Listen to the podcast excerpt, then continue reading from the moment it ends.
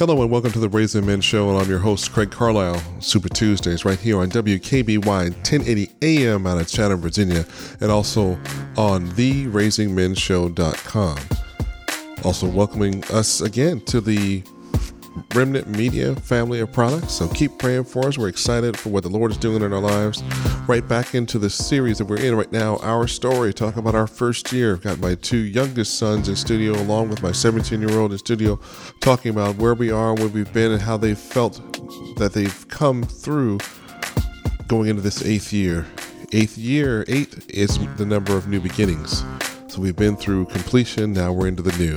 What are where are you at in your journey of grief and discovery? Are you in the new? Are you going through? Are you completing? Or are you running from it? Grief is no real way to to do it right. It's just to, a way to do it wrong. And the wrong way to do it is not to embrace it, not to go through it, and to avoid it. And we don't want to do that. We want to share our story, which is a message of hope. Right back into the series. Hit us up on social media and let me know. Let us know if it's if it's worth it. Should we continue? Should we not share? We're gonna do it for us because we know this is what we're called to do. But should we do it for you?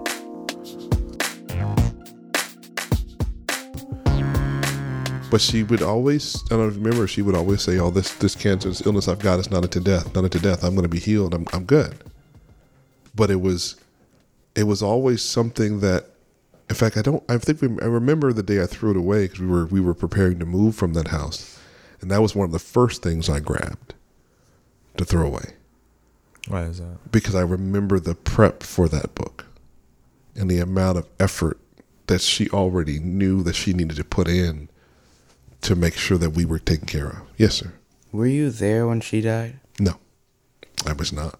Where were you? I was home. It was like five thirty ish or five ish in the morning, and I get a call from Jackie Johnson. She was one of the people that was there also, and she called me, and I I'll never forget that call because when people have good news for you, they never call you and wake you up to tell you good o'clock in the news. Yeah, five o'clock. No, nothing good happens after They'll midnight. wait. They'll let you sleep and then call you in the morning. Yeah, you know what I'm saying? It's like, hey, I won the lottery.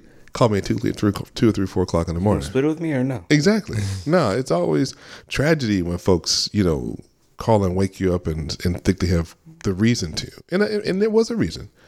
Um, oh, your granddad was there too because at that point he had come. Do you think he knew too? No, no, no. Wait. Let me go back. Let me go back. Let me go back. That memory is fuzzy. No, he was not there at that point. He was not. I was. It was. So. So the day that I got the call that when mom died from Jackie, the words were, um, "She's gone." They called it. She's dead. She was there. She and Cassia were there in the room. Because You have to wear masks there. because the amount of chemotherapy or cancer killing radiation treatment that your mom was getting, her body could no longer fight off basic germs. Or if you if one of us Oh, had yeah, a cold, it was she to would keep kill her her. safe. It was to keep her safe. That's what. Uh, that's what I remember. Yep, it was to keep her It safe. training for COVID. Yeah, we were trained. Yeah, that's wild. We did have we wear gloves. We used to have to wear the gowns. We used to have to wear the masks. Because I remember whenever the the first I went there, the lady said, "Make sure you put these on to keep her safe, not Keep for her safe. To keep her safe." Yep. She had radiation from her skull down to her waist because they were trying to all you know while she laid flat so they could kill this cancer in her back, and they were putting like what do you call it chemotherapy into her spine directly as well, flushing it through there. But you know that was, and it basically was making her body stop functioning in an effort to kill the cancer to try to help let your body heal enough to get back on its feet. It's funny you said that. I never thought about the COVID part. What I had to elaborate on when you the people in the house. Mm-hmm. What was? How did you tell us, and what was our reaction to when he told us, or did we not really? Oh, there was a reaction. No, go ahead. We Oh, talked really? about part of it last time. Yeah. Oh, yeah. well, yeah. It's funny because with with no, because with Brian and Caeden being here, that was one of the stories that we first told because we had. um I didn't. We didn't have that group conversation the day she died, we had that group conversation probably I think she'd have been dead a few days. no no no no no not that one that group conversation came about a month or less before Which one? The one where yeah when everybody's in the house no, that was no, she'd been passed on, but because we had to have that conversation with you guys. Because the the the conversation with everybody at the house. Because that was the conversation to tell everybody that she wasn't coming home again. That wasn't the con- so the first conversation we had several months prior before she went to Loma Linda was in like August when we were prepping.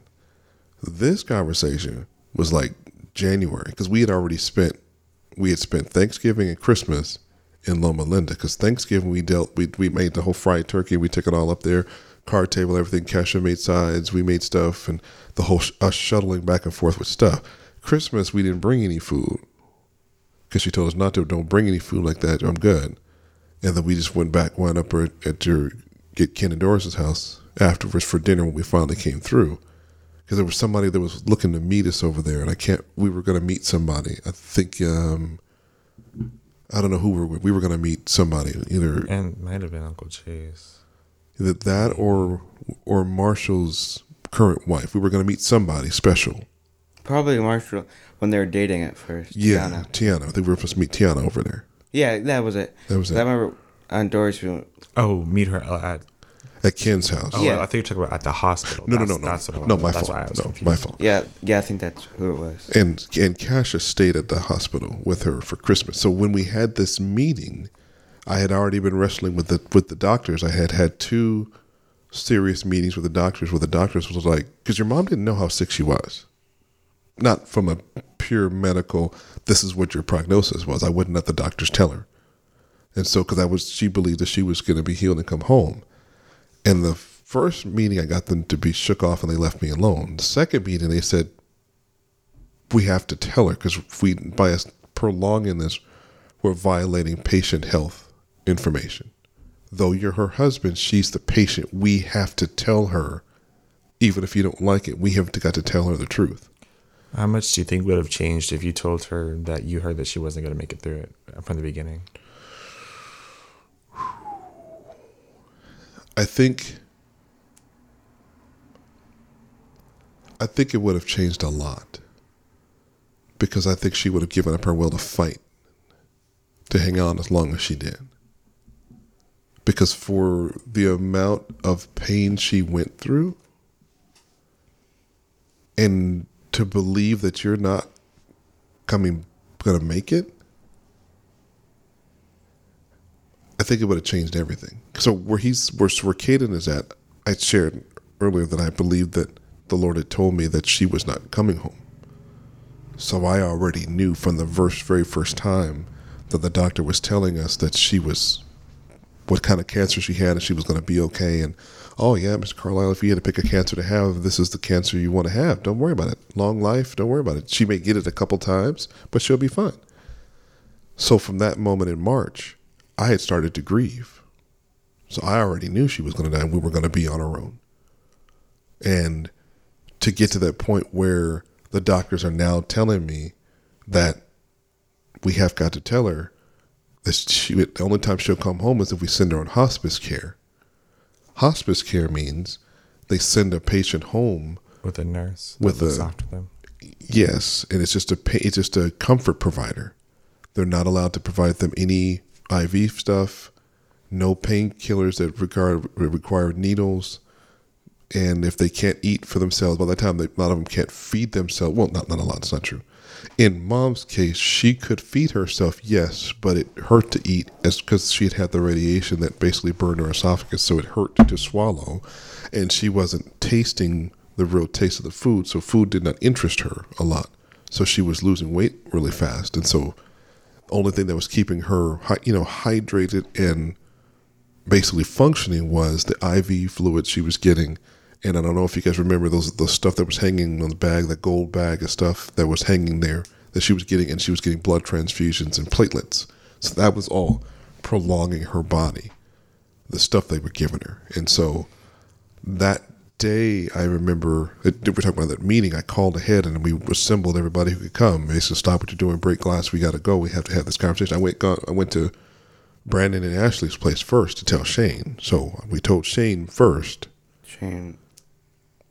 that mom was not coming home again, and so What was Shane's reaction? oh, he cried. He cried. It was. It was. It was. I knew I had to tell him first because he was the oldest. You know, and I needed him to be settled. I needed him to take as much time as he needed to get whatever he question he may have. Because at that point, you know, he was seventeen. Cause she, cause you said she died before on the day before Shane's 18th birthday, Yep. right? Yep. And and my concern was Did you tell Shane on it the day before or the, the day she died or wait?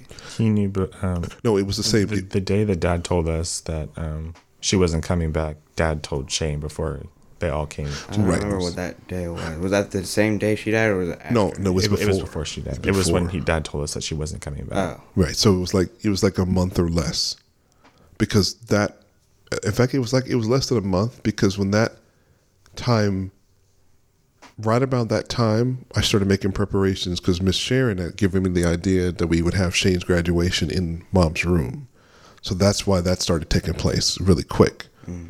because we weren't sure how much time she had left because the doctors weren't going to do anything more for her, and the doctors wanted to send her home, basically to die and I had to make sure that, for one, we knew what was happening.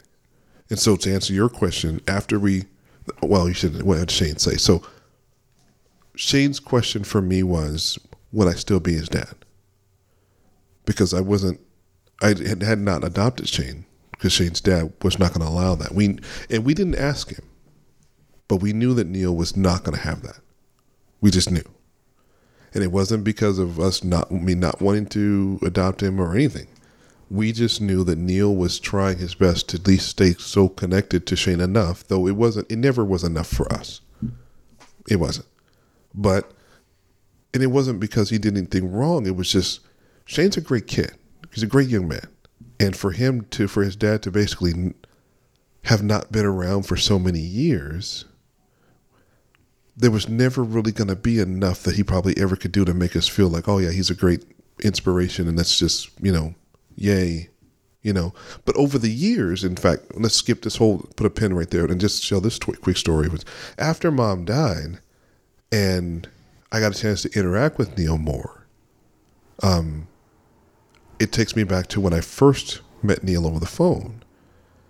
After mom and I got married, and we moved into the Marietta house before you guys were all born, and I used to remember I picked up, I was talking to him on the phone and said, Look, I want to make sure that you know who I am because I'm the guy who's going to be raising your son.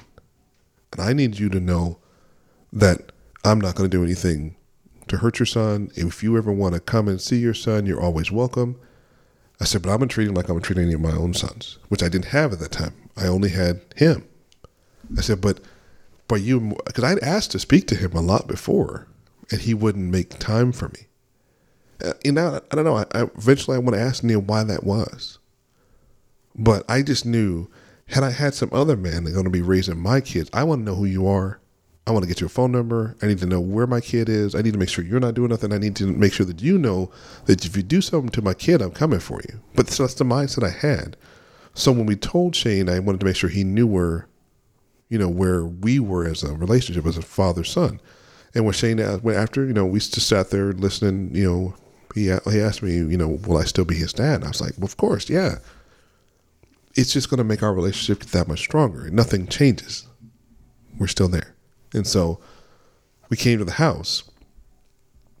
And when I began to tell that the room already knew, except for you guys.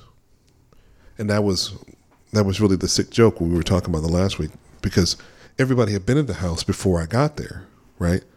And it, to you all, might have just been, oh, it's cool. Everybody's here. That's kind of cool, right? But for the reason why they were there was just unfortunate. And I'll never forget when I when I told you guys that she wasn't coming home. You screamed, I did. yeah. I'll never forget the sound. Uh, I, I don't even want to try to even reproduce it, but all you did was yell. And it was just, to me, it just, it filled the house. And it tore me apart because it was like, there was no way that anybody could ever do anything to make you stop crying. And there's nobody was ever going to try to make you stop crying because that was your mom and you were the youngest one. And you were always closer to her than you were to me. And you were the only one of your brothers that when I would come into a room and leave a room that you wouldn't respond. If she would leave a room or come in the room, you were reaching for her. That you you were her son. The rest of y'all, please. I come in a room, leave a room. If you all were coming in with me, you would be leaving with me. And that's just the way things were. Even with Shane, and he was five when I got him. He he and I spent I spent a lot of time making sure I bonded with him, and um, she your mom and I had talked when we were still in the Marietta house before you or, Evan were born. She told me she says nothing better not ever happen to you and I in marriage because or you you know you can't die early because I can't raise these kids. They don't want to. They don't. They don't respond to me like they respond to you. So I don't know why that is, but they just do not respond to me. So not even Shane. Shane don't even, Shane don't even don't even respond to me like he responds to you, and you're not even his real father. And I was like, well, I don't know why that is, but I've always been present with you guys from day one. Wait, quick question. Yes, sir. Till to this day, you're you haven't fully adopted Shane. I couldn't. No. So the answer would be no. I was gonna ask the same question. Were you? I was gonna say, were you able to ever adopt Shane? Could No. you go to court for it? I'm not saying do it, but I'm just saying You saying. cannot now because he's over 18. When you be so that's key. When you're over 18, you're a legal adult. Only thing you cannot do is legally buy alcohol, which is stupid because you can go to the, to the military. military. Buy alcohol. Military and get trained to kill people, Exactly. but you can't drink alcohol. yeah, to dull the pain of killing another man. But I can vote for people who I don't really know or understand. I can kill people. I can go to prison, big man prison, but I can't buy alcohol. Uh, that doesn't really make much sense. Not make any sense at all. But I mean, but in like other countries, like the, like Len or like United Kingdom, you can drink at like the age of eighteen or something like that. or and in some cases less. You can drive at like 13, depending Yeah. on what you're doing, depending on the situation, right? If you're kind of in the outback and stuff like that. But I mean, mm-hmm. it just depends. But for us, when you started crying, everyone else began, I think, to realize what was happening because everybody, I think, still kind of thought in in, in a hopeful way because we're kids, right? Mm-hmm. That she was coming home eventually. No one expected her not to ever come back home. That was never in the plan that anybody had. So that became hard. But then the day she died, though, I think you might think you asked the question. That day, Shane was the only one of the kids who went with me to the hospital, and I let him go because he was the oldest one, and I didn't want my fault if it that that if that makes you, any of you feel some kind of way, but I just I didn't know how to process what to do with a four, six, was it seven and eight year old? Yes. Yeah, Mm, how, how, uh, going to the hospital. To, to- I just I just could not imagine you all looking at her her body that that last week. I just I couldn't get I could not wrap my head around that. I just and and and, and talk about hospice care. The doctors wanted to send her home. So I think you asked me too something about um, if it would have made a difference had I had she known earlier. Had mom died before Shane turned, or close, you know, any sooner than Shane turning 18 the following morning, I would not have, I could have, only thing I could have done for him legally, well, legally I couldn't done anything for him. He was on my medical insurance because his mom said it was okay. But if Shane had gone to the hospital, if he had, had if we had had an accident, the hospital couldn't do anything for him but stabilize him until Neil came there present to give his consent for medical care. What happened with Shane's siblings? Like not us, but like Cameron and uh, Colin. What happened to them? Like were they he there? No, no, no, no. They were not. They were not there. We we knew of Cameron. Yes, We had met then. We had, yes, you're once or twice. Yeah, before then. Yes, I think a year or so before that. A year or It two. was it was funny. What's it called? When they put the blindfold on her. Well, no. Well, when I, I don't remember that part, but I remember when she was there. Uh, someone said, I think it was you or some someone introduced her to us, and they're like, "This is Shane's sister." Yeah. And then we were all like, "Well, if it's Shane's sister and Shane's our brother, she's our sister too." So Yeah. I don't. And like, I think someone was trying to like tell us, is like, "No, she's not your. She's not your sister." I was like, "Well, she's Shane's sister, so I don't see how that. Like, I don't get it." And then I remember someone said that she was really moved how like already connected we were to her. Yeah, mom told that story because when she came to the house the very first time in Menifee, um, and we introduced her as, or mom introduced her as Shane's sister. Everybody, y'all kind of looked at her and like looked at each other like, Like- Like, do we have a secret sister they didn't tell us about? right, Yeah, I was like, why have we never met her before though? right. And the way I got the story was after that whole conversation had taken place. It's almost like y'all kind of like got together. The four of you was like pulled mom to the side, like, okay, we don't get it. How come? And then just like Yeah, you I told think, it, I think it was me and like Ryan or I was like, I don't get it. Yeah. So she tells me, she goes, "Well, they guess they just pretty much asked us if if that's Shane's sister, then and Shane's our brother, right?" And we were like, "Yeah, that means that Cameron's our sister, right?" And she was trying to explain, "Well, no, because I, I'm like, I'm hard headed, so it's like, that's where the I think one way, and it's going to be difficult to make me think a different way. but your logic is was still truthful. But then, but that was the first day you guys had ever heard that I was not Shane's real dad. We didn't even know Shane wasn't biologically related to us for a while. Well, he is biologically related Well, sorry, to you, he but Yeah. half like half, Half. Fully related. To, right? but same parent. but Right. we still the same mom, so that's good enough. Right. So that was that was different there than at any you know other point. But Just drag it up; it'll be in the mute thing. Yeah, I'm trying. It. Okay, sorry about that. But he's so that was that was a different kind of time. But like I said, Cameron was she was always excited to to see you guys and to be a part of you guys. Even hearing from her now, you know, she's always excited to hear. But she was not there during that conversation. Did we ever really get it then? Huh? Did we ever really get it then? That sh- Yeah. Cameron Oh, wasn't yeah, her yeah. Sister or or technically wasn't her sister. Mm-hmm. I don't. I don't think it ever it it never I mean we already like assimilated her into the group so it was like kind of too late for us to click it. Yeah. Click and even then it was like, well, I mean, we already like her, so Yeah. I don't really see a reason to kick her out. Yeah, and she's good people. She's good, good people. Kind of felt like the ringleader and I was like I think I probably said it out loud. And then the rest was like, oh, okay. Yeah, everybody just got away with it. Yeah. When you think about where we are now after these eight years, what do you think about? How much different people we are. I mean, of course we were eight years older, but Yeah.